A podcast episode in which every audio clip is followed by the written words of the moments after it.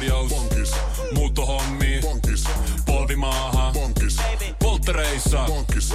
Leitsikaut. Bonkis. Autokaupoil. Bonkis. Hääyö. Bonkis. Kaikki uusi. S-pankis. Hae S-lainaa yksin tai yhdessä. Laske sopiva laina ja hae vaikka heti S-mobiilissa tai osoitteessa s-pankki.fi. S-pankki. Enemmän kuin täyden palvelun pankki. Tämä on Podplay Podcast.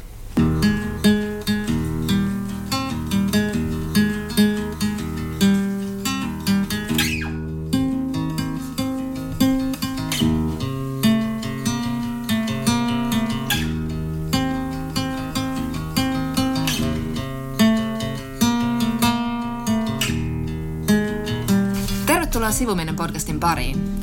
Minä olen Johanna Laitinen Minä olen Jonna Tapanainen, ja tässä podcastissa me puhumme siitä, mistä ei ole puutetta. eli hyvistä kirjoista. Johanna, kuinka korkealla falsetolla huusit Entligen viime torstaina? Huusin todella lujaa, sitten itkin, sitten nauroin ja sitten mä en enää muista, mitä tapahtui. Mutta en huutanut entligen. Okei. Okay. Arvaa, mitä mä huusin. Jotain suomalaiskansallisia kirosanoja luultavasti. Ei, vaan voiko tämä olla totta? Muistatko, mihin mä viittaan? Muistin todellakin. Eli pakko kertoa muille, mihin mä viittaan. Joo, ei ole näin sisäänpäin lämpiäviä. Tuota, minä vuonna Martti Ahtisaari voitti Nobelin rauhanpalkin ehkä kak- 95-2016. Totta. Mutta sinä vuonna, kun Martti Ahtisaari voitti äh, Nobelin rauhanpalkinnon, niin meitä ihan suunnattomasti ilahdutti ja nauratti. Se oli ehkä toinen iltapäivälehdistä. Ja siinä oli lööppi, jossa luki, voiko tämä olla totta, sitaattimerkeissä, tai siis lainausmerkeissä. Ja sitten valokuvana oli, ei ehkä ihan hirveän imarteleva kuva Eeva Ahtisaaresta. Sillä oli kädet, kädet silleen levällään ja sitten ja sitten sen rillit oli siis vinossa, mikä oletettavasti johtui siitä, että hän oli varmaan juuri halannut Martti Ahtisaarta. Ja sitten siinä halauksen myötä ne rillit oli vino- vinoon, mutta sisään. Voiko tämä olla totta? Ja siis sun rillit kun sä huusit tämän? Mä luulen, että ne oli, koska siinä oli myös todella paljon halailua. Jonna Niin, niin, aivan. siis viittaa, Aivan. tai siis Nobelin kirjallisuuden palkintoon, joka tänä vuonna jaettiin Annie Ernauxlle. Ja, ja siis niin kuin tämähän on tietysti kirjailijan palkinto, mutta se on aina siis valtavan suuri asia kansainvälisille kustantajille. Ja Suomessa kummerus julkaisee Annie Ernauxta ja se on minun päivätyöni siis.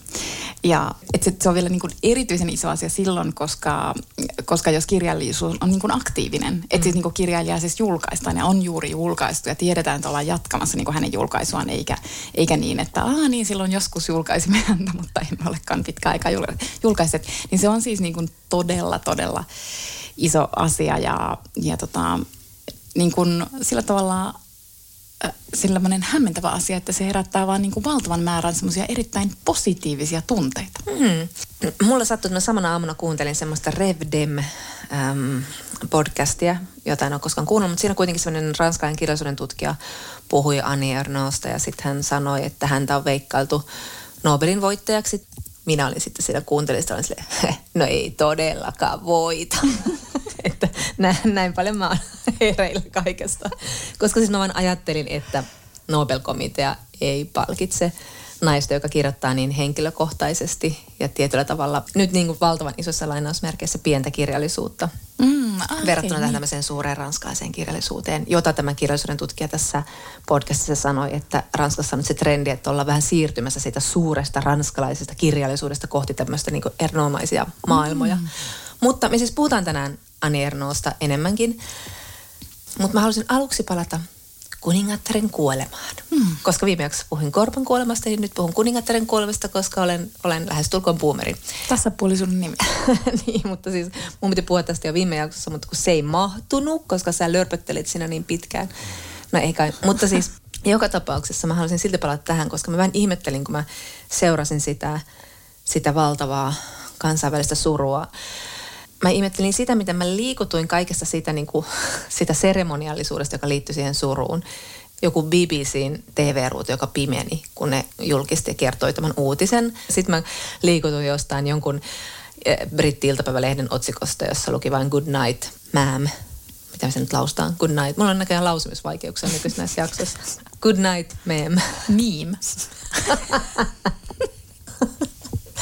No mutta liikutuin kaikista lipuista puolitangoissa ja sitten olin se, että mitä, mitä niin kuin pimeää on tämä ihmismieli, että liikuttu jostain tykinlaukauksista, jostain mm. niin kuin ihme töyhtö sulissa tötteröivistä britti, mistä soti, sotilaita, kun ne nyt on vai miksi niitä nimitetään, jotka siellä säkkipillien kanssa heiluvat. Mutta joka tapauksessa tämä vie mut sitten niin tähän Ukrainan sotaan, koska samojen asioiden äärellä mä oon ollut, että mä oon liikuttunut tosi monesta hämärästä asiasta, tai en mä tiedä, onko edes hämäriä asia, on, on niin kuin ihan luontevaa, että mä liikutun vaikkapa siitä, että ukrainalaiset valloittaa Venäjän heiltä anastamia alueita takaisin ja menevät sinne ja ihmiset iloitsevat, että se on, niin kuin, se on niin kuin liikuttava hetki, että he palaavat sinne.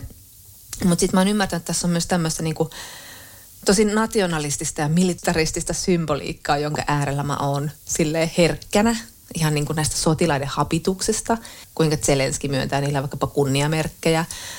Ja, ja niin kuin ylipäätään kaikessa siitä niin kuin kansallisvaltiosymboliikasta Ukrainan lippu nousee ja Venäjän lippu heitetään johonkin kuralatäkköön.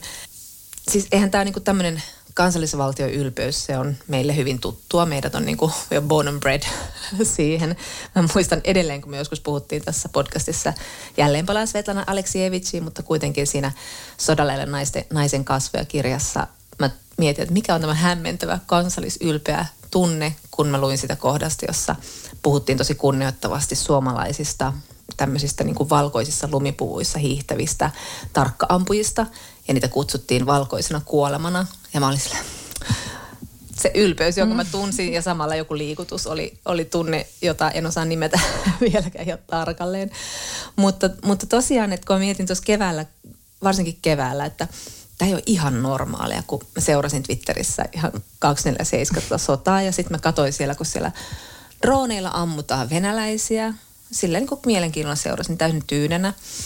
Sitten mä tietenkin niin kun heti 24. helmikuuta päätin, että Suomen pitää ehdottomasti liittyä NATOon. Ja muutenkin niin suomalaiset lehdet oli täynnä semmoisia niin kuin kenraalien ja Everstien tämmöisiä niin kuin analyysejä siitä, miten herkullinen maali. Mä muistan, että jossakin käyttiin otsikossa ihan herkullinen sanaa. Miten herkullinen maali Venäjä on siellä ja siellä tilanteessa ja millaisilla aseilla sinne niin osutaan ja tehdään mahdollisimman paljon tuhoa vaikka mä luin niitä sille tyynellä mielenkiinnolla ja semmoisen jonkun ihme raivokauhun vallassa, niin sitten mä samalla tunsin jotain syvää vieraantuneisuutta, että mitä tapahtuu minulle. Mm-hmm. Ja tämä tunne taas sai sit sanan, sanat, kun luin Hesarin haastattelu, jossa oli kirjailija ähm, Susanna Hast ja Noora Kotilainen, joka tekee siis koneen säätiölle tämmöistä niin kuin kielen ja mielen militarisoitumiseen, militarisoitumiseen liittyvää tutkimusta. Ja, ja he puhuu siitä, että niin kuin, niin kuin miten sotilaallisen vallan lisääntyminen ja semmoinen niin kuin yhtenäinen konsensus siitä, että niin kuin nyt rahaa puolustusvoimille ja nyt NATO ja nyt niin kuin varustaudutaan sotaa kohti, niin se tavallaan niin kuin, se on uhka demokratialle. Että heidän mukaansa niin kuin militarismi on ylipäätään ristiriidassa yhteiskunnan perusarvojen kanssa, että koska demokratia on semmoista niin kuin keskusteluun pyrkivää ja niin kuin, että siihen kuuluu eri mielipiteet ja keskusteluja ja niin kuin mielipiteiden vaihto, niin sitten taas militarismi on sellainen, että se niin kuin jyrää kaiken. Se on niin kuin se on ylintä isänmaallisuutta. Se, joka kritisoi yhtään mitään, vaikkapa NATO-liittymistä, niin mm. se ei tajua hevo helvettiä yhtään mistään niin kuin tässä, tässä ilmapiirissä. Ja, ja niin kuin ylipäätään niin kuin jostain ihmisoikeuksista puhuminen tai joku tämmöinen niin kuin liberaalien arvojen höpinä siinä vaiheessa, kun puhutaan kansallisvaltion puolustamisesta, niin se on ihan niin kuin pilipali horinoita. Kun miettii sitä, että minkälainen uhka vaikka ilmastokriisi on meille nyt, mm. niin tässä ilmapiirissä meillä ei ole mitään suurempaa uhkaa kuin nyt Venäjä. Tietyllä tavalla joo, varmasti näin, mutta sitten toisaalta mm. pidemmällä aikajänteellä. Et se militaristisen ajattelun ydinajatus on se, että niin kun demokratia voi puolustaa vain sotilaallisesti. Mm. Et siihen ei, sitä ei voi puolustaa millään muulla tavalla. Ja nyt mä oon pahoillani mun synkkä yksin puolella vielä jatkuu, mutta mä haluan kuitenkin vielä summata, kun mä satuin lukea Atlantikista tämän josta puhuin viime jaksossakin amerikkalaispuolalaisesta historioitsijasta Anne Applebaumista. Ja hän kirjoitti just tästä aiheesta, että, että niin kuin nyt jos koskaan pitää taistella just liberaalin demokratian puolesta, että me ollaan ehkä eletty semmoisessa harhakäsityksessä, että nyt kun se on niin kuin valla, niin se vaan niin kuin loogisesti etenee maasta maahan ja kaikki ymmärtävät sen auvoja. Näin se vaan niin kuin etenee, liberaalit arvot menee. Mutta että se sitä pitää niin kuin systemaattisesti tukea, sitä pitää, niin kuin, sitä pitää kommunikoida ja sitä pitää debatoida. Hän ei siis kiellä sitä, etteikö sotilaiden liittoutuminen ja niin kuin sotilaiden varustautuminen olisi sen osalta ihan yhtä lailla tärkeää, mutta hän puhuu myös siitä, että niinku tämmöisiä demokraattisia arvoja pitäisi tukea, vaikkapa niinku perustamalla Kiina ja Venäjä ja hindinkielisiä TV-kanavia ja kommunikoida tällaisia niinku toisenlaista toisenlaista ajatusmaailmaa näiden niin kuin autokraattisten valtioiden propagandistiseen niin kuin ilmapiiriin, mutta myös vaikka perustaa yliopistoja, joihin nämä niin kuin Venäjältä pakenevat intellektuaalit voivat tulla ja voivat opettaa. Ja sitten hän puhuu myös siitä, että että niin on ihan turha kuvitella, että tämmöinen kaupankäynti ja kauppasuhteet jotenkin tällaisten itsevaltioiden kanssa tukisi millään lailla demokraattista kehitystä niissä maissa. Että ei, että se kaupankäynti tukee pelkästään sitä itsevaltiutta, mikä mm. me nyt tietysti kaikki olemme tässä vaiheessa viimeistään ymmärtäneet. Mutta se, että me ei voida nyt siirtyä tästä niin kuin sulavalla kaksoisakselilla tukemaan Saudi-Arabiaa ja ostamaan heiltä öljyä, koska siellä on ihan samanlaisia autoritäärisiä mm. ongelmia kuin Venäjän kanssa on ollut. Mutta siis joka tapauksessa mietin sitä, että, että niin kuin, kuinka heikkoa meilläkin demokratiakeskustelu ylipäätään on. Esimerkiksi mun käsittääkseni kouluissa ei juurikaan ole mitään demokratiakasvatusta verrattuna muihin maihin. Nämä otetaan aika itsestään selvinä kun miettii, miten heikko demokratia on, kun katsoo vaikka Jenkkejä, mitä siellä mm. tapahtuu. Että yhtäkkiä siellä on niinku uhkana, että istuva presidentti ei luovu vallasta hävittyä vaaleista. Sille, että miten tämä on mukaan mahdollista? Palatakseni tuohon haaste- ja kotilaisen ajatuksiin, niin varmasti just tämmöinen niinku demokratiakeskustelu olisi just se vastavoima tällaiselle niinku mielen ja maailman militarisoitumiselle. Että jos siitä keskusteltaisiin, niin samalla voitaisiin ehkä jopa ounata tämä rumasana nationalismi. Mm jota ei niin kuin pysty käyttämään, mutta tavallaan haluaisi jotenkin niin kuin saada sanan sille, sille aatteelle, että on tietyn maan kasvatti, voisi olla ylpeä sitä maasta. Voisi, voisi niin kuin ihan olla, että olen ylpeästi suomalainen ilman, että siinä on heti se kalskahdus siitä, että sä oot joku nationalisti, äärioikeistolainen rasisti. Mm. Että jos sen tarina voisi kertoa jotenkin uudestaan, nyt niin kuin Hesarissa oli tämän israelaisen historioitsija Juval Noah Hararin ajatus vain siitä, että nationalismikin on vain tarina ja se voi kertoa uudestaan. Ja sen nationalismin tarinankin voi kertoa niin, että siinä on mukana vaikkapa ihmisoikeudet, liberaalit arvot. Että sekin on ihan mahdollista. Mm. Mutta, mutta jotenkin se tuntuu vaikealta se ajatus, että, että se tapahtuisi. Että me voitaisiin jotenkin käsittää se sana jotenkin eri tavalla. Joo, ja mulla on itse asiassa tuohon liittyen sellainen ajatus, johon mä, johon mä ihan kohta sitten sitten menen, mutta et, siis toi nationalismihan on vielä silleen, että kun sehän on just niin kuin oikeistopopulistien omima sana ja sit, siksi siitä on, niinku, tava, siksi on, niinku, siitä on tullut vähän niinku just sen takia likainen, että se on niinku likaantunut siinä ympäristössä, missä sitä käytetään. Sitten on ihan hirvittävän vaikea sit niinku muiden ruveta käyttää, mutta ei se mm. olisi mahdotonta. Mm. Ja kysymys on ehkä kuitenkin niinku sanoista, että millä sanoilla sä sitten kuvaat sitä, kun yrittää tavoitella sitä niin kuin, jotain, niin kuin, no isämaallisuuskin on niin kuin niin, kauhean sana. sana. Niin, se on niin kauhean, mutta, mutta kuitenkin. Mutta, mutta joo, toi on Applebaumin ajatukset just tuosta niin kuin vääjäämättömästä kehityksestä kohti parempaa. Se on ihan hirveän kiinnostavaa, koska sehän on myös tämmöinen niin uusliberalistinen, sehän perustuu semmoiseen uusliberalistiseen ajatukseen siitä, että on jatkuva mm. kasvu, mm. eli että on myös jatkuva kehitys ja se on niin kuin semmoista ikuista optimismia. Mutta niin, niin kuin totesit yhdellä esimerkillä, eli Yhdysvalloilla ja sitten me nähdään niin kuin tosi monessa Euroopan maassa, että se ei niin kuin todellakaan mm. ole niin. Mm. Ja että se demokratia on itse asiassa, että se on niin kuin yllättävän herkästi uhattuna. Ehkä myös siksi, että sitten joku edustuksellinen demokratia, että ihmiset ei koe sitä omakseen, eli ehkä se ei niinku, tai kun siinäkin on niinku ongelmia. Mm. Siinä on tosi paljon ongelmia, mm. mutta silti, että siis kyllä, kyllä niin kuin tässä itsekin on ajatellut, että se olisi ollut niin kuin jotenkin tosi paljon vahvempi. Mä niin kuin pidin sitä ikään kuin itsestäänselvyytenä jotenkin. Kyllä. Otin Teho. annettuna. Niin, sama. Ja niin edelleen. Mutta siis ähm, mulle tuli oikeastaan just tuosta liittyen tuohon kansallisvaltioon ja niin kuin sotaan, niin mulle tuli siitä mieleen jo niin kuin se oli mun mielestä toukokuussa, kun Iida-Sofia Hirvonen kirjoitti, ää, musta se oli semmoinen essee Helsingin Sanomissa ja hän käsitteli siinä sitä, että miten sodan aikana myytit herää uudella tavalla eloon. Että mm. vaikka me niinku ajatellaan, että me ollaan tosi maallistuneita, että myytit kuuluu vähän semmoiseen niinku uskonnolliseen maailmaan, mutta että me ollaan tosi maallistuneita, eli että niinku myytit ei enää kosketa meitä.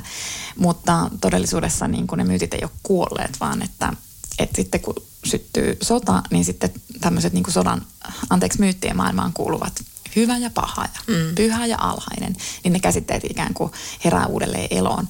Ja tämä Hirvonen essee äh, pohjasi filosofi George Batain ajatuksiin. Ja sitten Hirvonen just miettii tässä esseessä, tai hän kirjoittaakin näin, että miksi on niin ilmeistä haluta tuhlata ainutkertaisia ihmiselämiä kansallisvaltion puolesta. Ja sitten hän kuvasi esseessä, että miten hän on ollut niin, kuin, niin hämmentynyt, kun sitten just keväällä tosi moni hänen ystävistään tai tutustaan niin kertoi, että he olisivat valmiita puolustamaan Suomea mm-hmm. väkivalloin. Ja, ja, tota, ja sitten hän kirjoittaa siinä, että esseessään siis, että kansallisvaltion myytti tarvitsee uusia tarinoita pysyäkseen voimissaan siinä määrin, että ihmiset ovat valmiita hyväksymään ajatuksen, että sen puolesta pitäisi voida tappaa ja kuolla. Ja toki mä oon tästä teoriasta ihan samaa mieltä, ja toi myytit ja, ja tietysti myös se, että kansallisvaltion tarina, niin kuin säkin totesit Harari, Harariin viitaten vielä tuossa. Ja sitten itse asiassa tämän jälkeen mä katsoin, se oli mun mielestä joku Ylen tekemä haastattelu semmoisesta nuorista suomalaissotilaista. Ne oli mun mielestä ehkä alokkaita tai jotain, mikä tarkoittaa, että ne on niin tosi, tosi nuoria. Mm, mm. Ja niin sitten mä kuuntelin, että miten ne niin kuvaa sitä, kun ne niin kertoo heidän motivaatiostaan. Että miten, millä sanoilla he sitä kuvaa, niin hekin niin kuin, kyllä puhui niin kuin Suomen puolustamisesta ja vapaa, vapaasta valtiosta ja isänmaasta. Mm. Mutta sitten mä kuitenkin jäin niin miettimään, ehkä tämän hirveän esseen jälkeen ja sitten niitä sotilashaastatteluja kuunneltaan, että niin onko kyse osittain myös siitä, että esimerkiksi jossain sotilasrekisterissä mm. niin on sallittu käyttää tiettyjä sanoja, mm, mutta sitten sä et saa käyttää toisia sanoja. Mm. Eli voiko siinä osittain olla myös, myös niin kyse siitä, että et ei ole ehkä parempia sanoja, tai ainakaan, että ei kehtaa tai voi käyttää tietyssä yhteydessä niin kuin, tiettyjä sanoja. Tämä ehkä tuli siksi mulle mieleen, koska mä niin kuin nytkin vielä muistan niin tarkkaan, miltä se tuntui silloin tuon Ukrainan niin kuin täysivaltaisen sodan mm. puhkeamisen jälkeen, koska siis se pelkohan herätti myös tosi paljon semmoista, en tiedä oliko sulla sama, mutta että se herätti niin kuin, se vei miettimään aika tämmöisiä käytännöllisiä kysymyksiä, mm, että miten, miten niin kuin itse toimisi, mitä se sota niin kuin mulle tarkoittaisi tai niin kuin, mitä se tarkoittaisi mun läheisille, m- mitä niin kuin siinä häviäisi sen mm. sodan yhteydessä, mitä ne omat vaihtoehdot olisi ja mitä siinä niin kuin tekisi. Ja ne oli niin kuin tavallaan, ne oli monen tason pohdintaa, että ne oli sekä tunnetason pohdintaa, mutta ne oli myös oikeasti semmoista niin kuin aika rationaalista ja konkreettista pohdintaa. Ja niin kuin, mä olin tavallaan aika yllättynyt, että miten nopeasti semmoiseen hyvin käytännönläheiseen pohdintaan ikään kuin mm pysty. Mm. Mutta että, että niin kuin mä ainakin itse ajattelin just silleen, että no okei, että jos niin kuin lähtisi pois ja yrittäisi niin kuin paeta, niin mihin? Mihin sitä lähtisi? Mitä kautta pyrkisi Ruotsiin tyyliin? Tai mitä tekisi, jos ei pääsisi sinne? Mm. Jos, jos meitä ei otettaisi vastaan, mitä sitten tekisi? Ja sitten mä ajattelin esimerkiksi niin kuin mun omia vanhempia ja mä niin kuin mietin, että miltä ne niin kuin näyttäisi sille, että ne joutuisi jättämään niiden niin kuin kodin – ja ne joutuisi muuttamaan johonkin maahan, jossa niitä ympäröi kieli, jota he eivät osaa. Ja sitten mä niin kuin mietin silleen, että, että ne olisi vaan niin kuin maailman onnettomimpia. Siis et, näin. Ja, ja sitten totta kai mietti silleen, että ketkä mun läheisistä lähtisi sitten rintamalle. No, mutta sitten, sitten mä en päätynyt itse mihinkään, koska niin kuin sit itse ei kuitenkaan tietäisi, että miten oikeasti käyttäytyisi siinä tilanteessa. Ja mä jotenkin ajattelen, että kaikki reaktiot on niin kuin ihan tosi mm. ok ja niin kuin tosi usein just, että, että jättää jonkun oman maansa taakseen, jos nyt kokee sen omakseen, niin se voi olla niin kuin kaikkein järkeviä valintoja, se on tosi ymmärrettävää. Mutta sitten ehkä mä silloin keväällä mietin, että kun osa oli silleen, että – että no mä ainakin lähtisin niin kuin heti vaan karkuun. Niin sitten se oli mun mielestä vähän jopa myös semmoinen kevyt heitto. Tai siis mulle tuli vaan sitten semmoinen olo, että vai lähtisitkö oikeasti? Kuinka helppoa se olisi? Niin, että sekään. Kuinka helppoa se olisi? Ensinnäkin, että, että sun pitäisi jättää sun oma koti niin kuin, siis oikeasti. Ja, siis, ja liittyen siihen kodin jättämiseen, että kun me nyt, nytkin me niin kuin nähdään Ukrainassa se uutisointi, että kun siellä niin kuin niissä kylissä on ne kaikki mummot ja papat, ei mm. ne ole sieltä lähtenyt mihinkään. Mm. Ja siis osittain mä ajattelen silleen pragmaatikkona, että ne ei varmaan lähtenyt, kun ne on silleen, että no ehkä se matkan teko olisi niin rasittavaa, ettei ne kestäisi sitä matkan tekoa. Mutta osittain mä myös ajattelen, että kysymys on siitä, että ne ei halua lähteä, koska se on niiden hima. Mm. Ja koko tämän niin kuin selkkauksen takana on se, että Venäjä on niin kuin tunkenut niiden himaan niin kuin moraalittomasti, tehnyt niin kuin väärin. Mm. niin kuin, näin. Ja sitten, ja sitten tähän liittyen, että just oikein niin kuin bongasin, se oli joku Guardianin artikkeli, kun siellä oli just joku, eikä tämä niin kuin ainut, ainut sitaatti, mutta että siellä oli semmoinen just semmoinen eläkeläis paappa jossain ukrainalaiskylässä tai kaupungissa, joka, jonka nyt Ukraina oli saanut takaisin haltuunsa. Ja sitten se eläkeläinen sanoo, että this is my country. I was born here and will die here. Mm. Ja sitten mä niinku tavallaan, mä niinku ymmärsin, mitä se niinku hakee, koska sitten mä niinku mietin myös sitä, että jos päättäisi niinku lähteä, mutta sitten sun läheiset jäisi ja osaisi vaikka niinku rintamalla, niin en mä tiedä. Mä ainakin sillä, että mähän tulisin mielisairaaksi niin kuin sekunnissa. Mm. Että joskus on myös helpompi olla lähellä tapahtumia ja tehdä jotain. Niin kuin, että, että mulle tuli niin kuin tosi paljon myös, mä kuulin just keväällä ihmisiä, jotka oli vaan silleen, että mä vaan haluaisin jäädä ja mä haluaisin niin kuin toimia. Mm. Että niin kuin tavallaan se, että sitä ahdistusta voi purkaa niin kuin Kyllä tekemiseen, että mitä se, mitä se tekeminen sitten ikinä olisikaan. Siis, mulla siis ajatukset risteli sen kohdalla, että mun yksi ystävä sanoi mulle, että mennäänkö ampumiskurssille. Mm. Mä vastasin hänelle, että kyllä mennään. Sitten mä se, mit, mitä kaksi humanistia keskustella, mitä täällä tapahtuu, mm. että onko tämä todellista. Ja mä olin ihan tosissaan, että mä haluaisin edes tietää, että mä osaisin tehdä sen. Niin. Mitä? Ja miten mä mukaan. No, joka tapauksessa ja mun toinen suunta että onneksi vanhempani asuvat kuitenkin siellä länsirannikolla. Siitä Uumajaan Botski, sinne koko perhe. Joo, joo, hyvä. Et tällä aksilla nämä ajatukset vaihtelevat, niin. mutta siis tässä elämme eikä tarvitse tätä päätöstä tehdä, mutta... Mutta niin, että ehkä mun niin kun, siis tavallaan, ei meidän tarvitse miettiä nyt enää, mä lupaan, ei tarvitse miettiä enempää, mutta että ehkä mä niin kun, tavallaan sit vaan just mietin, että voiko se olla, että sillä kansallisvaltio-sanalla tai sillä Suomen lipulla tai sillä niin kuin isänmaalla, että sillä tarkoitetaankin jotain muuta. Mm. Eli että voiko se olla, että sillä tarkoitetaan jotain semmoistakin, että, että mä haluan puolustaa tätä paikkaa, jonka just minä tunnen omaksi kodikseni ja jonka mä tunnen niin kuin läpi kotaisin. Ja, niin kuin, ja voiko siinä olla osin myös kysymys siitä, että haluaa puolustaa jotain, mitä oli ja mitä ei sitten enää sodan hetkellä ole. Mm. Eli siis semmoista aikaa, jolloin valitsi, ra- niin kuin, tai jolloin oli siis rauha ja jolloin minusta tuli minunlainen ihminen. Siis että mm. siinä tavallaan niin kuin, siinä oikeasti mun mielestä puolustaa jotain todella paljon niin kuin muutakin kuin vain kansallisvaltiota. Ja nyt sattumalta mä törmäsin yhden, yhden tekstin tiimoilta siis kuuntelemaan. Mä en ollut siis itse asiassa aiemmin kuullut tätä. Onko sulle tuttu Peter, Paul and Mary? Joo. Ja heidän Song of Peace. Joo. Sen sävel joo. tulee siis Sibeliukselta, joo. koska se on Finlandia joo. sävel. Ja sitten sit mä ihan siis törmäsin tota, siihen hiljattain ja sitten siinä lauletaan näin ja sitten niin mietin, että, niin että tässä kuvataan tavallaan just tota, mitä mä, mitä mä juuri äsken itse yritin hakea, koska ne sanat menee näin yhdestä kohtaa, että This is my home, a country where my heart is. Here grew my hopes and dreams for all mankind.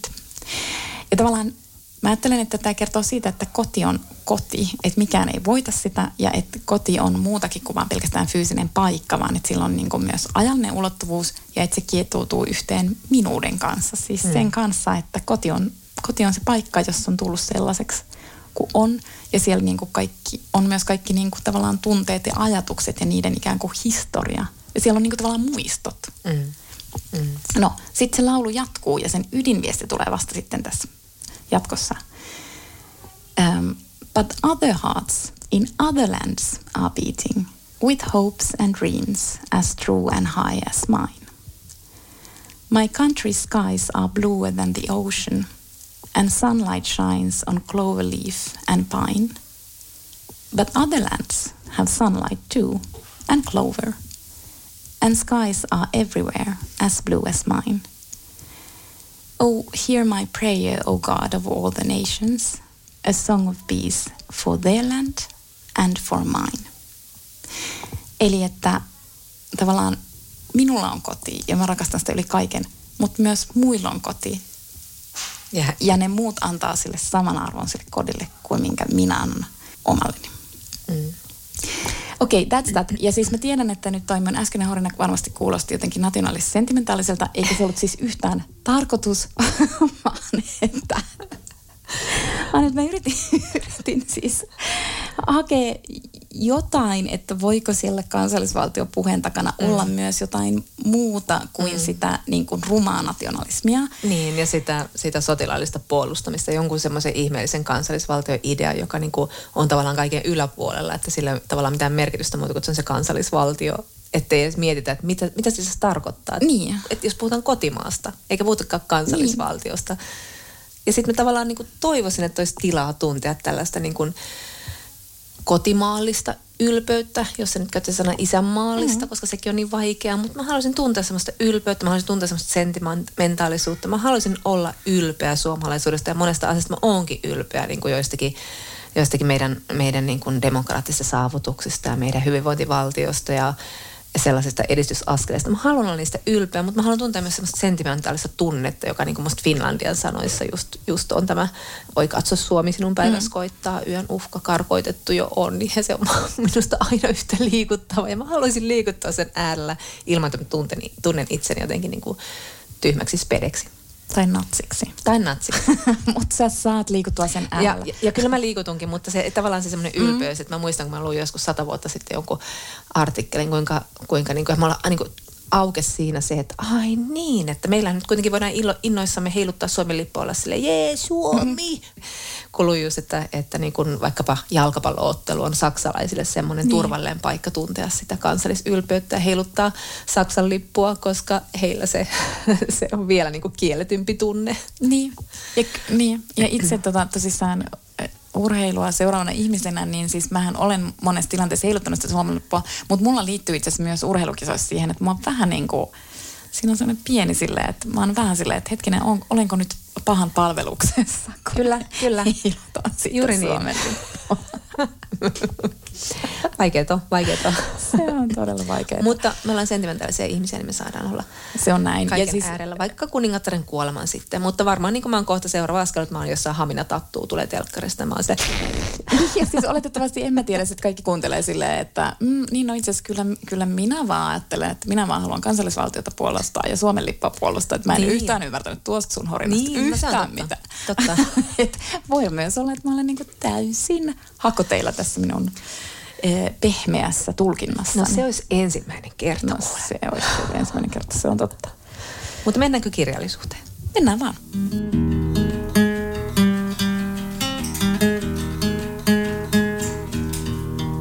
Eli me olemme tätä jaksoa varten lukeneet Äni Ernoon isästä ja äidistä. Ähm, tosiaan kummeruksen julkaisema suomentanut Lotta Toivanen. Ja aiheena oikeastaan tämmöinen vanhempia käsittelevät romaanit, eli olemme lukeneet myös Edward, Louin, äh, äh, hän myös Ranskasta, teokset Kuka tappoi isäni ja Naisen taistelut ja muodonmuutokset, Tammen kustantamia ja myös nämä ovat Toivasen suomentamia. Ja siis minä heti tunnustan, että minä en itse asiassa ole ehtinyt lukea Edward Louin niin, ää, tätä isää käsittelevää teosta, mutta josta onkin itse asiassa muutama tai vuosi, kaksi. Se tuli keväällä itse asiassa jo. Siis Aa, suomeksi, suomeksi. Mutta, okay, joo, mutta joo. alun perin okay. ilmestyi 2018. Joo. Ja Edward Louistahan me ollaan juteltu aiemminkin. Joo, ja kyllä. käsitellä itse asiassa Ernoonkin vuosia ehkä. Joo, kyllä me jotain, Yhdesti, kyllä me jotain joo. niistä puhuttiin, joo. Mutta siis Louistahan me ollaan puhuttu parikin kertaa. Ja hän on tämmöinen kolmekymppinen, kun taas sitten hänen tämmöinen kirjallinen esiäitinsä, eli Anni Erno on kahdeksankymppinen. Ja Ernosta on nyt puhuttu paljon, eikä, sitä, eikä hänestä varmaan nyt tarvitse sen enempää kertoa ja taustottaa, mutta, mutta tavallaan kun mä kuuntelin tämän mainitsemani podcastin, niin se oli mun mielestä jotenkin hauska, kun siinä tämä kirjallisuuden tutkija, jolla oli vaikea ranskainen nimi, jota en yritänyt tässä edes toistaa, niin hän kertoi just tästä, kuinka Ernoota tituleerataan just tämmöisen niin kuin autofiktion tietynlaisena mestarina, mutta hän itse vastustaa tämä termiä, koska hän nimenomaan haluaa niin kirjoittaa ja tavoitella työssään totuutta, että fiktio jonkkaan. Ja, ja sitten vaikka hän nyt kuuluu tähän niin ranskalaisen kirjallisuuden kanoniin, niin hän sai myös kyllä tosi paljon kritiikkiä siitä, että hän kirjoitti vaikkapa sitä laittomasta abortistaan tai varsinkin sitä suhteestaan nuorempaan mieheen. Ja, ja tästä abortistahan nyt tulee, ilmestyy tämä, on ilmestynyt tämä elokuva Happening – joka ei ole levityksessä, mutta ehkä se muuttuu tämän Nobelin myötä tai sitten. Mm. Mutta toi, se siihen perustuva kirja, niin se tulee suomeksi ensi keväänä. Mahtavaa. Tapaus. niin suomeksi. Jos nyt hänestä puhutaan, niin pakko puhua tietysti luokasta, että hän, hän kuitenkin syntyi köyhiin oloihin Normandiaan ja, ja sitten tämmöisen niin kirjallisuustipendin avulla sitten vapautuneista niin sanotuista luokkakahleista. Mutta mä luin nyt uudelleen Hesarin haastattelun hänestä, jonka Piila Hintikka kirjoitti. Hän muun muassa sanoi, että, että taustani saneli tapani. Kerran eräs porvari esimerkiksi huomautti tavastani läimäyttää astiat pöytään. Ja täysin vasta silloin, että tosiaan tein niin. Juuri semmoinen, voit mm. kuvitella semmoinen niin työläisperhe. Sieltä tulee lautaset pöytää tässä, mm. ei mitään niin kattauksia ajatella. Sitten olisin miettimään silleen, että, että mun puolisohan ei kestä sitä, että että hän on kasvanut tämmöisessä niin kuin kulttuurisessa tai henkisesti keskiluokkaisemmassa perheessä, niin hän ei kestä sitä, että mä niin kuin arjessa haluaisin sille, että ruoka on syöty, niin sitten minä nousen ylös, kun minä olen syönyt ruokani. En mä nyt ravintolassa tai niin kuin semmoisella varsinaisella hienommalla vaikkapa lounaalla tätä tee, mutta mä oon silleen, että no niin, valmis, meitse häipyy. Joka kerta mä kuulen tästä asiasta. Mutta jos on tota maatyöläisen tytär, niin se on kiire pellolle jo. Oletko aina silleen, Teetkö sen Joo, sama ähkäisy siitä. Jaas. Mutta siis anteeksi, mua nyt ihan mielenkiinnosta uteliaana ihmisen kysyä, että mitä siinä sitten pitäisi tehdä? Istu ja odotat, että kaikki syö. Voit kuvitella, kuinka hitaasti, kun neljävuotias syö kolme pinanttilettyä. Aa, mä oon hyvin herkästi kyllästyvä ihminen myöskin, että tulee, mä haluan jotain niin actionia. Joo. Että sekin selittää. Niin, niin mä, et, mä et siinä täytyy jäädä jotain keskustelemaan. En minä jaksa mitään diskuteerata. Ah, niin just. Joo, mutta se on totta. Se on toi niin kuin, luokka. Ja sitten niin kuin, mulle itse asiassa Erno on ensimmäisiä kirjailijoita, vaikka, vaikka siis totta kai niin kuin, luokasta on kirjoitettu tosi, tosi paljon. Ja siis toki esimerkiksi tämä Erno on isäkirja, sehän on julkaistu 80, nyt varmaan pitäisi tietää, että 83 ehkä, 80-luvun siellä tosi alussa. Eh, mutta siis, koska tosissaan nyt suomennettu siis tänä syksynä, niin, niin että että kyllähän hän on myös ollut tavallaan aikaisessa vaiheessa kirjoittamassa siitä luokasta, mutta minä olen lukenut niin kuin tavallaan ennen Ernoontakin niin kuin luokkakuvauksia. Mutta että Erno oli niin kuin eka, joka, joka auttoi minua jotenkin ymmärtämään, että se häpeän tunne on niin selkeästi luokkaan sidottu. Ja sitten esimerkiksi tuossa is, niin isäänsä käsittelevässä kirjassaan, niin hän niin kuin kuvaa just sitä, että niin kuin miten se isä niin kuin esimerkiksi tärkeiden ihmisten seurassa, niin se arasteli, niin kuin ylipäänsä arasteli. Ja sitten se arasteli myös kysyä yhtään mitään. Ja niin kuin musta tuntuu, että vasta kun mä luin Ernauta, niin mä mietin, että aa niin, siis että täällä voi olla mun taustan kanssa jotain tekemistä. Kun mä ajattelin, että mä oon vaan semmoinen ihmistyyppi, joka ei niin kuin, että mua jännittää kysyä tai että mua niin kuin jännittää pyytää puheenvuoroa tai niin kuin muuta. Mutta se mm. voi tullakin niin kuin mm. Tavallaan ikään kuin sieltä taustasta.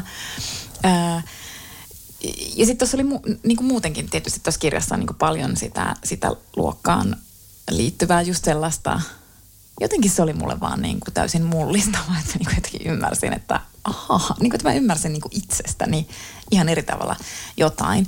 Ja sitten just, että niin kuin, tavallaan just se, että se että se lu, luokka tai sitten niinku tavallaan, tai ei, anteeksi, siis että häpeän tunne, että se on, että se on niin sidoksissa siis statukseen.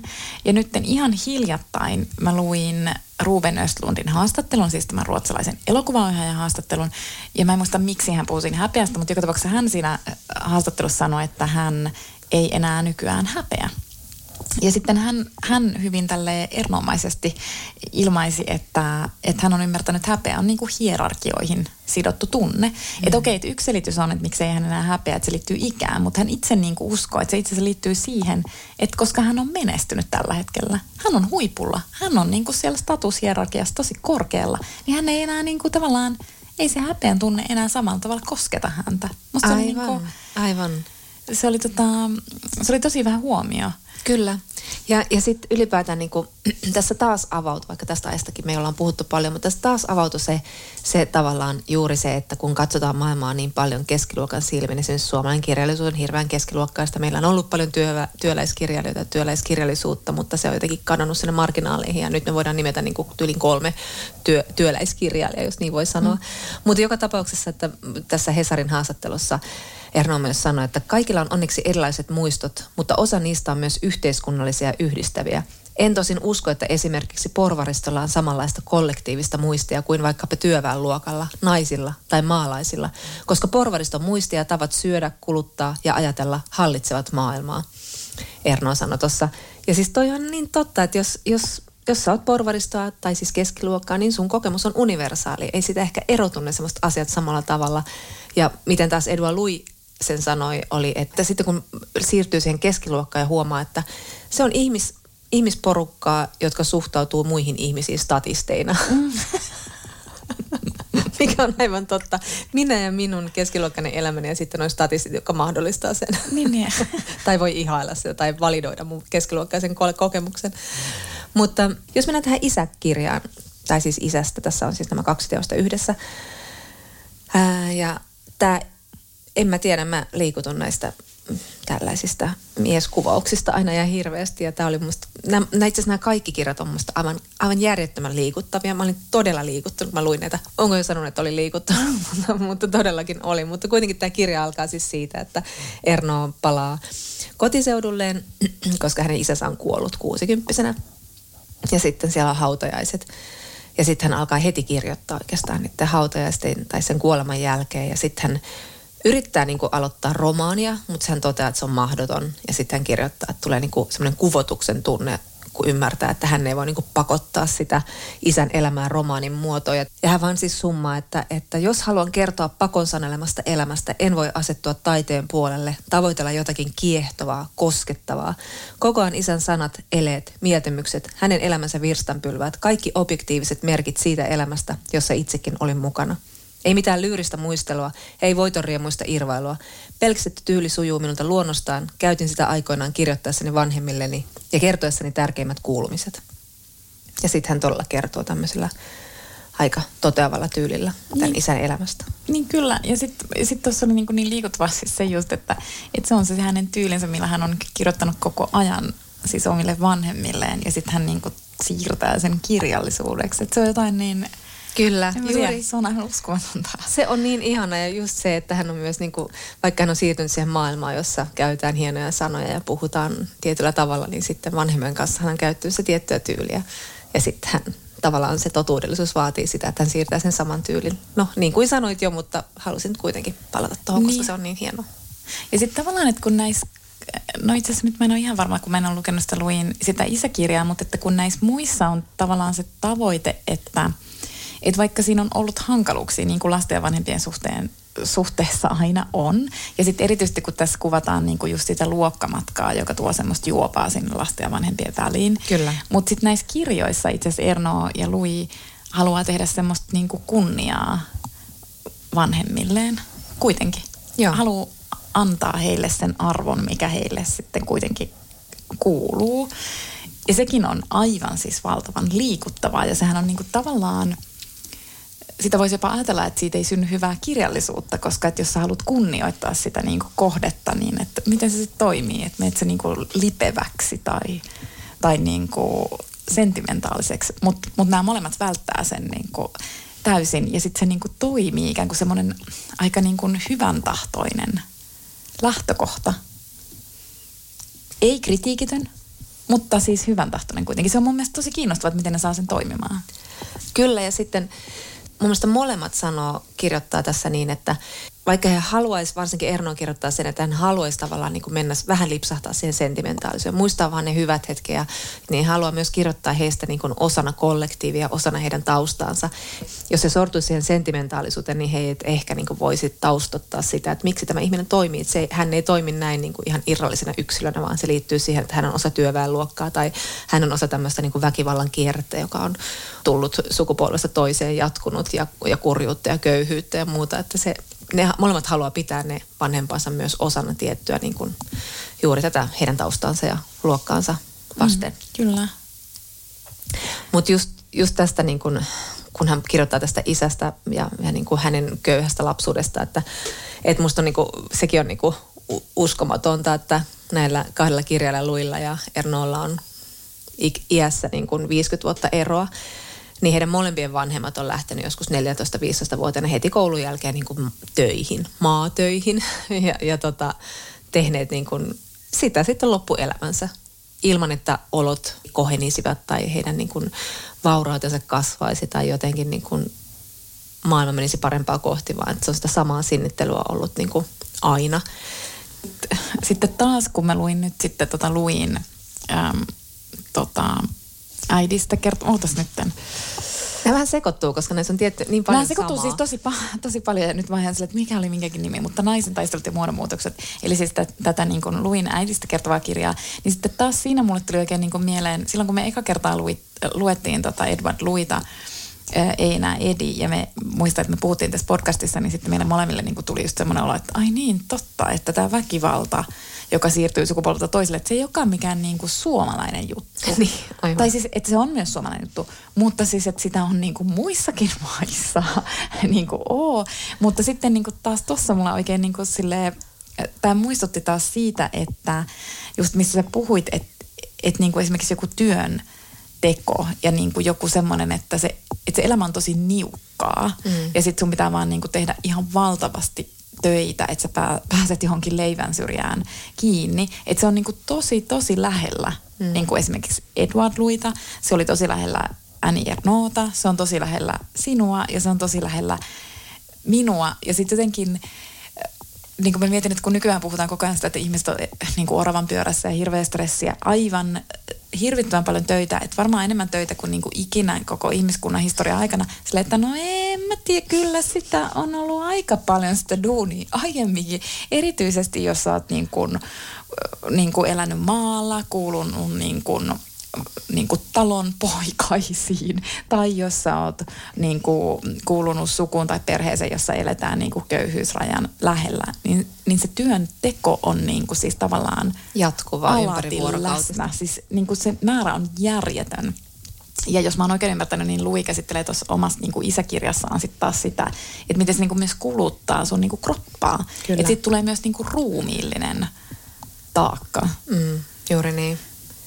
Musta oli kauhean avaavaa, kun tässä oli just, että ö, Ernoon kirjassa siis, kun hän puhuu tästä isästään, että hänellä oli niin kuin vaikea, kun hän rupesi lukea jotain Marcel Proustia ymmärtää, että se kirja kuvaa samaa aikakautta kuin se, kun hänen isänsä oli lapsi.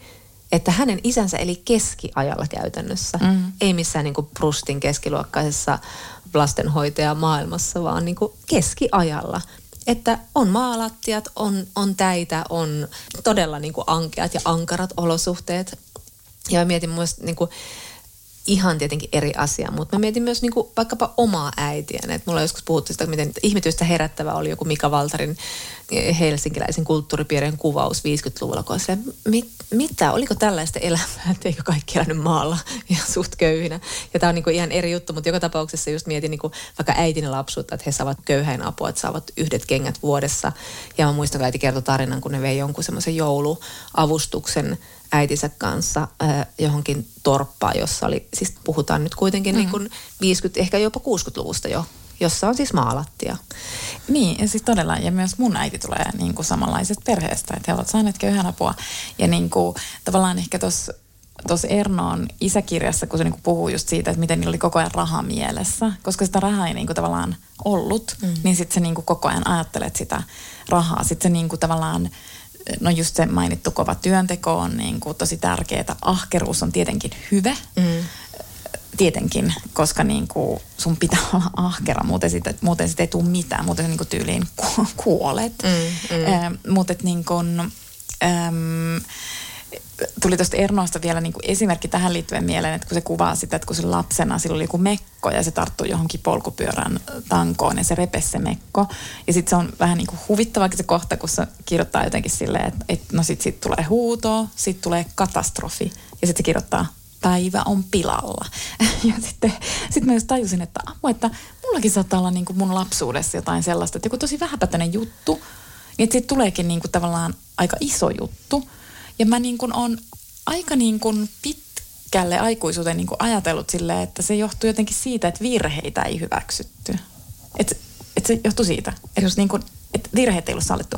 Kyllä. Mutta Ernolta luki, Erno on ollut se, joka on mulle osoittanut, että ei siinä ole kysymys niin kuin siitä, että hyväksytäänkö virheitä vai ei, kun siinä on kysymys siitä, että materia on niin arvokasta, että jos se materia rikkoontuu, niin sitten tulee niinku tavallaan se, että sit sä oot niinku pulassa. Että se on niinku tavallaan paniikkireaktio. Juuri tuo, juuri tuo. Ja toi on niinku, siis ihana kun sä sanot ton, koska mä mietin toi ihan samaan, koska mä oon aina miettinyt, että mitä, mikä on tämä ihmeelle niin suhtautuminen materiaan. Kaikki on hirvittävä katastrofi, kun jotain pientä tapahtuu, mutta tiedät, sieltä se tulee. Jos materia on, niin ei se ole ei se aiheuta paniikkia, ei se aihe, aiheuta niin pelkoa tai, tai riitaa. Ja sitten muista oli ihana, kun tämä, niin kun, just tämä, kun tämä Erno on halunnut tämän perheensä tyylin tuoda tähän, niin tässä on tämmöisiä niin ihania kursiiveja, joissa hän tuo esiin sen perheen tavan kommunikoida, että siellä viljellään juuri semmoisia sanontoja tyyliin, että, että kyllä meillä on aina kaikki tarpeellinen ja se tyttö, eli Anni, ei koskaan kärsinyt mistään puutteesta. Ja sitten on niitä semmoisia niin kuin krouveja, ei tässä ehdi edes huusissa käydä ja sitten taas niitä just niitä semmoisia niin vähän semmoisia lyttäviä viisauksia. Ei pidä luulla itsestään liikoja. Ja sitten se sirottelee niitä tänne ihan mahtavasti ja kiinnittää sen just, että tavallaan tajuaa todella hyvin, millainen se maailma on ollut ja miten ne vanhemmat on puhunut. Ja sitten mun se, mitä se pohti just tätä, että miten se kirjoittaa, oli just se, että, että niinku, hän halusi niinku kuvata sen kaiken, sen niinku tietynlaisen onnen, mitä siihen liittyy, semmoiseen vapaaseen elämään, maaseutuun, maasta elämiseen, mutta sitten niin kuin tietenkin ne reunaehdot sille. Ja sitten myös se, että miten kuvata sitä, että edes niin kuin, kuvaako sitä arvostavasti, sitä alempiarvoista, alempiarvoisena pidettyä elämää vai niin kuin, tuoko esiin myös se vieraantuneisuuden, vieraantuneisuuden mm-hmm. mitä se tuotti. Ja sitten tähän niin kuin, myöntää tasapainolle vaan jotenkin tässä niin kuin, liukuvansa koko ajan niin kuin, sieltä toisesta päästä toiseen. Niin, kyllä.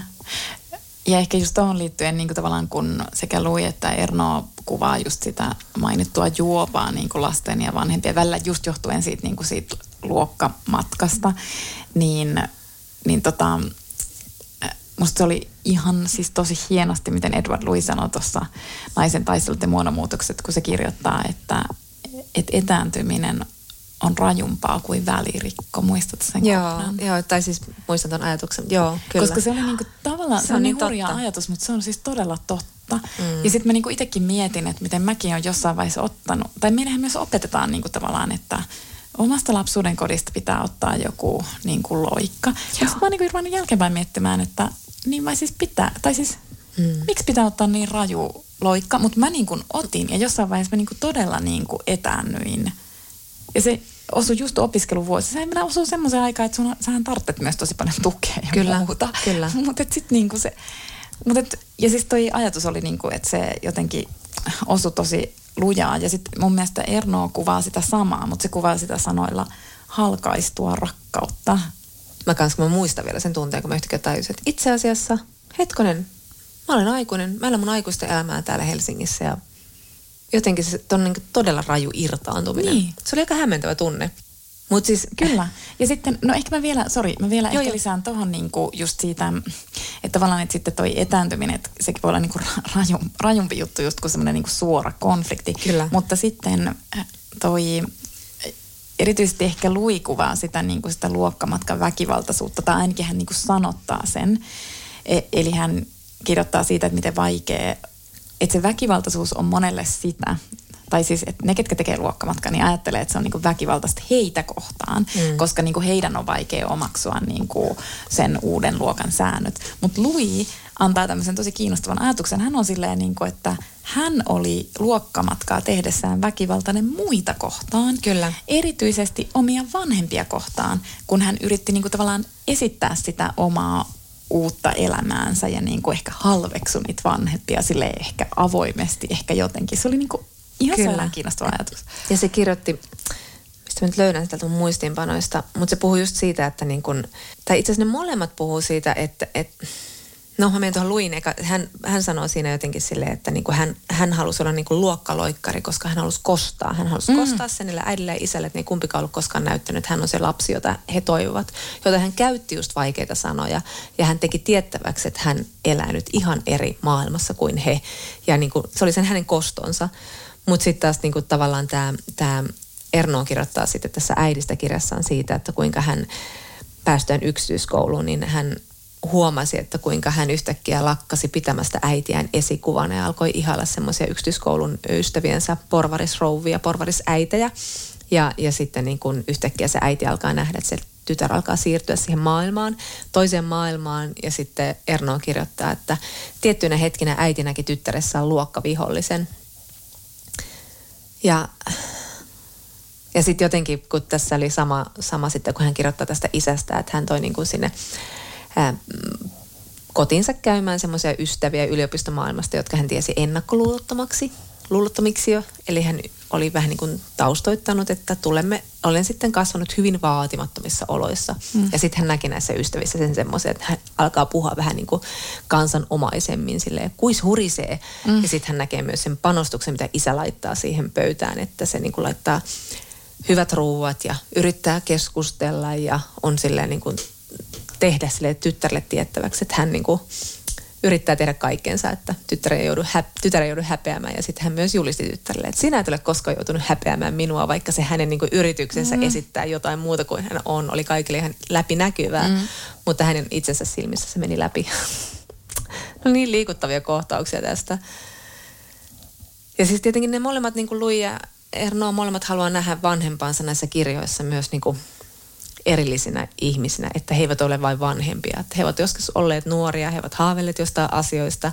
Ja just näissä se ajatus siitä, että voiko lapsi tuntea vanhempia yhtään, koska siinä on aina se, se asetelma. Ja vanhemman on tietysti aika vaikea kommunikoida vaikkapa joistain tunteistaan tai toiveistaan, koska ne voi sitten vaikuttaa saman tien siihen, mitä se lapsi ajattelee, mitä vanhempi on niin kuin, katuuko hän jotain tai muuta mm. vastaavaa, mitä se perheelämä on tuonut, niin, niin, niin he molemmat niin käsittelee myös tätä paljon, että että miten niin kuin nähdä se oma äiti tai isä erillisenä ihmisenä. Kyllä. Ja sitten mä ajattelen, että, tai että, että, ne, että noin molemmat niin kuin liikkuu niin monella tasolla tossakin mielessä, että ne niin kuin kirjoittaa just niistä vanhemmista yksilöitä, mutta sitten nämä molemmathan on myös historiankirjoittajia, mm. ja Erno on niitä niin kuin oikein tuonut sitä tosi vahvasti esinkin, että hän on niin kuin histo- tietyllä tavalla historioitsija, hän on niin kuin, hän on sosiologi myös. Eli siis tavallaan niin kuin, että hän yrittää kirjoittaa ikään kuin talteen sitä, mikä on katoavaista. Mm. Ja Lui tekee sitä samaa. Ja ne molemmat niin kuin liikkuu just siellä mikrohistorian alueella. Mm. Ja sitten, mikä paradoksaalisinta, että he kirjoittavat näistä yksilöistä, mutta sitten heissähän on niin kuin se yhteisön siemen, mihin sä itse asiassa äsken niin kuin vähän aiemmin viittasitkin, että mm. et sitten he samalla myös itse asiassa kirjoittavat jotain niin kuin yhteisön mm. tarinaa. Ja välillä jopa niin kuin aika isoa tarinaa, että jossain niin kuin Ernoon vuosissa esimerkiksi, niin kun siinähän tulee koko niin kuin semmoinen, siinä tulee tyyli joku kulutusyhteiskunnan ikään kuin kehityskulku, tai miten, miten niin kulutusyhteiskunta on syntynyt, niin käytännössä Erno niin kuin kuvaa sen ikään kuin Kyllä. oman elämänsä kautta. Ja ehkä silleen mä mietin jossain Ernossa, että, että yksi syy, miksi se tuntuu jotenkin mulle ihan hirvittävän läheiseltä kirjailijalta, ja miksi se varmaan on niin kuin heti alusta alkaen tuntunut niin läheiseltä, niin on siis se, että mm, me ollaan siis molemmat Valtsikan käyneitä. Mä en muista, luit sä opiskelujen aikaan niin kuin sosiologian klassikoita, koska mä niin kuin... Joo, tai mä joo. Joo, kyllä mä kävin joku sosiologian peruskurssi. Niin, niin sitten tavallaan, että mä muistan opiskeluajoilta, että miten mun niin kuin tajunta räjähti, kun mä rupesin lukemaan Zygmunt Baumania tai kyllä. Pierre Bourdieuta tai sitten Julia Kristevaa, joka ei ole suoraan niin kuin sosiologi, mutta mut, mut siis mm, kuitenkin. Kyllä. Koska niin kuin, suomalainen akateeminen perinne on niin, tai akateemisen perinteen kirjoittaminen on tietynlaista. Ja siis mä olin jotenkin niin oppinut, että akateeminen teksti on aina tietyn tyyppistä ja että se on niin kuin hyvin neutraali siinä ei ole mitään niin kuin henkilökohtaista eikä persoonallista. Mm. Ja yhtäkkiä tulee nämä tyypit. Osa on Ranskasta, Bauman nyt on puolalaissyntyneen ja sitten, mm. sitten min, tai se Briteissä vai, vai miten se meni. Mutta joka tapauksessa, että yhtäkkiä nämä kuvaa heidän ajatuksiaan jollain niin kuin jollain niin kuin aivan semmoisella tavalla, joka on niin kuin melkein sopimatonta mm. akateemiseen Kyllä.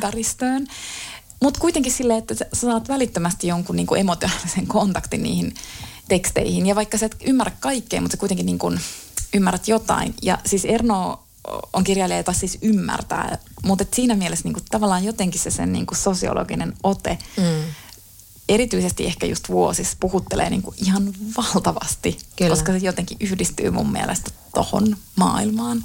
Kyllä, ja musta oli hauska, se termi, hauska termi, että joku jossain käytti, että autososiobiografiaa, mitä hän kirjoittaa. okay. Mutta mulle taas Roland Barth oli semmoinen, että kun mä luin sitä, mä olisin, että o, onko tämä kaikki mielestä ihan validi ajattelija, että eihän tällaista voi olla. Niin. Sitten, mitä? Ja sitten ei, kyllä hän on ihan hirveän arvostettu. että just se semmoinen niin käsitys siitä, mitä, mitä voi olla. Mutta vielä yksi tämmöinen summava tekijä näiden niin kuin muodossa, miten nämä kirjoittaa Lui ja Erno, on se, että näissä kaikissa äidistä, isästä, kuka tappoi isäni, naisen taistelut ja muodonmuutokset, niin se on kaikissa älyttömän tehokas loppu. Mennään ehkä niihin nyt hetken päästä, mutta jos nyt summataan tätä, vielä tätä niin kuin, äm, Ernoota, niin, tai sulla varmaan nyt voi olla vielä jotain sanottavaa, mutta joka tapauksessa musta oli vain hieno, mitä tämä sanoo tässä lopussa siitä, kuinka niin kuin hän perustelee tätä, tätä kirjaansa, että miksi hän kirjoitti ja miten hän sen kirjoitti, että, että hänen piti tehdä se, koska äm, äidin, joka syntyi alistettuun asemaan, mutta pyristeli siitä pois, oli muututtava tarinaksi, jotta minä en tuntisi itseäni niin yksinäiseksi ja keinotekoiseksi tässä sanoilla ja ajattelulla meitä alistavassa maailmassa, johon olen hänen toiveidensa mukaisesti siirtynyt. Ei lisättävää. Ei lisättävää. Ja vielä vaikka tässä nyt ollaan jo puhuttu tästä, että miksi ja miten nämä kirjoittaa, että, että niin kuin molemmat vähän perustelee sitä, että miksi ne kirjoittaa. Ja et, esimerkiksi Edua Lui, joka on niin kuin tavallaan toistanut näissä kaikissa neljässä kirjoissaan tätä teemaa ja nyt sitten palannut erikseen niin kuin äitinsä ja isänsä, niin hän kirjoittaa tässä Kuka tappoi isäni kirjan alussa, että en pelkää toistaa itseäni, koska se mitä kirjoitan, se mitä sanon, ei palvele kirjallisuuden tarpeita. Se on pakon, hädän ja sisäisen palon sanelemaa. Ja hän kirjoittaa tässä taas tässä äiti, äitikirjassaan, eli naisen taistelut ja muodonmuutokset, muutokset, että koska se, mitä kirjallisuudeksi kutsutaan, on rakennettu vastoin äitini kaltaisten ihmisten elämää ja kehoa. Koska nyt minä tiedän, että äidistä kirjoittaminen, äidin elämästä kirjoittaminen tarkoittaa, että uhmaan kirjoittamisellani kirjallisuutta. Eli just se, että tämä kir- kirjallisuus ei ole näitä ihmisiä varten ja he ovat niinku sen maailman ulkopuolella, nämä ihmiset. Joo, ja sitten just toi kohta itse asiassa tässä, tässä luin äitiä käsittelevästä kirjasta mä, niin kuin, mähän olen sillä tavalla helppo, että mä rakastan siis toistoa tehokeinona. Samoin. Ja sitten tässä on just, just tuossa, mitä sä siterasit, niin sitten Lui käyttää siinä niin kuin toistoa tosi, tosi taitavasti ja hän niin kuin ikään kuin manifestoi, niin kuin julistaa semmoisen kirjallisuuden manifestin, joka rikkoo niitä sääntöjä kohtaan, joita hänelle on koko ajan tolkutettu, niin kuin, mm. että miten ei saa tehdä. Ja just, just niin kuin mistä hän ilmeisesti just tuossa isäkirjasta viitasitkin siihen, että hän niin kuin tavallaan sanoi sen saman asian, mutta hän sanoi sen toisin sanoin. Tässä äitikirjassa sano, kirjoittaen näin, että minulle on sanottu, että kirjallisuuden ei pidä toistaa itseään, mutta haluan kirjoittaa yhtä ja samaa tarinaa yhä uudelleen ja palata siihen, kunnes se näyttää palasia totuudestaan. And I love it. I love it. Ja sitten mä rakastan, niinku tosi, mä itse rakastan tosi paljon kirjailijoita, jotka niinku kirjoittaa tavallaan samaa storia. Niin, Mua ei häiritse niin. se ollenkaan. Ei mullakaan. Ja mä mietin, että mitä Edua Lui tekee seuraavaksi, mutta siis varmasti hän pysyy tässä teemassa, koska se on se, mikä häntä niinku tietyllä tavalla riivaa. Vielä se, miten hän sitten niinku noissa, näissä kahdessa kirjassaan tavallaan molemmissa on briljantti loppu, mutta tässä isässä on aivan järjettömän tehokas semmoinen, että hän kertoo sen isän elämän – isä eroaa äidistä, äiti alkaa vähän niin kuin kukoistaa, muuttaa Pariisiin, tutustuu vähän porvarillisiin piireihin, pysyy toki siellä niin kuin edelleen luokassaan, mutta kuitenkin elää ihan uutta elämää. Elää miehen kanssa, joka ei niin kuin kontrolloi eikä määrää eikä ainakaan lyö. Ja, ja sitten tota, mutta Edua Luin isä, niin kuin tapana on, hän kirjoittaa myös se, että, että niin kuin tavallaan sen vanhan maailman häviäjät, jotka oli naiset – ja homoseksuaalit ja muut lainausmerkeissä poikkeavat, niin he olivat se vanha maailman häviäjä. Ja yhdellä keikauksella heistä on tullut voittajia. Mm. Ja näistä niin kuin se vanhan maailman voittajasta on tullut häviäjiä. Eli hänen, hänen isänsä on yhtäkkiä siirtynyt semmoiseen niin kuin sairaaksi, yksinäiseksi ja vielä köyhemmäksi kuin hän oli eläessään. Ja sitten lopussa tämä Edouard Louis vetää semmoisia niin kuin nyrkkejä vatsaa. Hän kertoo, miten Chiracin, Sarkozy ja Macronin politiikka on vienyt sen isän. Miten niin kuin tavallaan Chirac tuhosi – hänen selkänsä, Sarkozy hänen vatsansa ja, ja Macron hänen ylpeytensä. Eli hän niin kuin listaa vaan semmoiset poliittiset päätökset, joissa on niin kuin vaikkapa leikattu sosiaalitukia, ja pakotettu ihmisiä menemään tekemään edes jotain, että ne saa ne sosiaalituet, tuet, joten tämä niin kuin raihnainen isä on joutunut kadunlakaisijaksi, vaikka hän ei käytännössä niin kuin pystyisi tekemään yhtään mitään, jotta hän saa edes jonkinlaiset mm. tuet. Ja sitten niin kuin leikataan vaikkapa korvauksia lääkkeistä, joka tarkoittaa, että isä kärsii vain pahimmista ja pahimmista kivuista, koska hänellä varaa niihin lääkkeisiin. Ja se on aivan mielettömän tehokas loppu. Mutta sitten tässä on jotain niin kuin ihmeellisessä lopussa, koska hän niin kuin kertoo, että isä muuttuu. Isä puhuu, haluaa kuulla Eduanin miehestä. Mies, joka on siis aina pitänyt homoseksuaalisia mm. ja, homoseksuaaleja ja maahanmuuttajia siis kaikkina syynä Ranskan ongelmiin. Ja hän myös alkaa moittia siis ranskalaisia rasismista. Ja hän mm. myös niin kuin, niin kuin toivoo, että hänen poikansa pysyisi aktiivisena politiikassa, koska kyllä nyt tarvitaan jonkin sortin vallankumous. Mm. Se onkin mielettömän hieno loppu, kun taas sitten tässä äitikirjassa on toisenlainen, toisenlainen loppu, mutta superkaunis. Muistatko sen? Se, miten se rakentaa linnan äidilleen. Tässä oli ihana. Mä muistan vaan, että se oli ihan. Aa, niin tämä on aivan ihana. No nyt sun mitä sanoisi? Okei. Viimeinen muisto. Muutama kuukausi sitten äiti kertoi, että ollessani kuusivuotias opettajan oli kutsunut hänet puheilleen. Opettaja oli halunnut kertoa hänelle, niin äiti ainakin väittää, että käytökseni oli erilaista kuin muiden lasten. Että minulla oli liian suuria suunnitelmia ja haaveita. Minun ikäiselleni lapselle epänormaaleja päämääriä. Opettaja oli sanonut, että muut lapset halusivat palomieheksi tai poliisiksi – mutta minä ilmoitin, että minusta tulisi kuningas tai tasavallan presidentti. Että vannoin vieväni aikuisena äidin kauas isän luota ja ostavani hänelle linnan. Haluaisin, että tämä kertomus äidistäni voisi jollain tapaa olla tuo linna, jonka suojiin hän voisi paeta. Olisiko nyt kaikki? Siihen olisi tosi hyvä lopettaa, mutta mulle tuli mieleen yksi asia, kun minä olin siellä Louisianan kirjallisuusfestarilla nyt elokuussa ja Edward Louis oli siellä. Ja, ja siis äh, voisin montakin asiaa nostaa siitä, siitä hänen haastattelustaan, mutta et ehkä niin kuin yksi asia mulle jäi sieltä erityisesti mieleen äh, ja se liittyy tuohon häpeään. Mä en muista sanottiinko me jo, mutta että Edward Louishan on ihan siis todella selkeästi sanonut, että Nierno on hänen esikuvansa. Sanottiinko me se? En mä tiedä, ei ehkä. En mä muista sanotteko mutta se on niinku hyvä tässä sanoa, koska niinku tavallaan, että sille on myös syynsä, miksi me käsittelemme näitä kirjoja tässä keskellä. Mutta anyway, koska kuten tuon Erlonkin kohdalla puhuttiin siitä häpeästä ja Luille se on hyvin, hyvin tärkeä teema, niin sitten Louis sanoi siellä Louisianassa, että, että häneltä aina kysytään, että miksi hän kirjoittaa koko ajan häpeästä.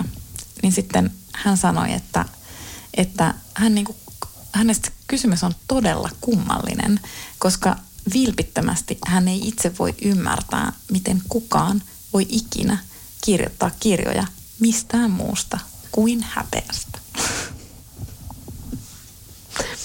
No tuohon me voidaan lopettaa.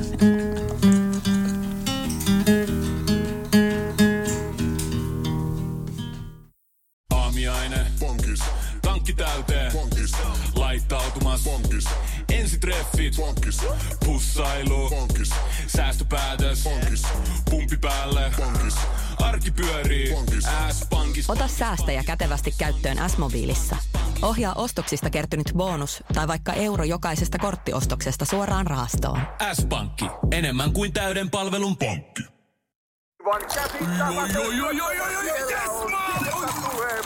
No, äkkiäkös tän voi olla?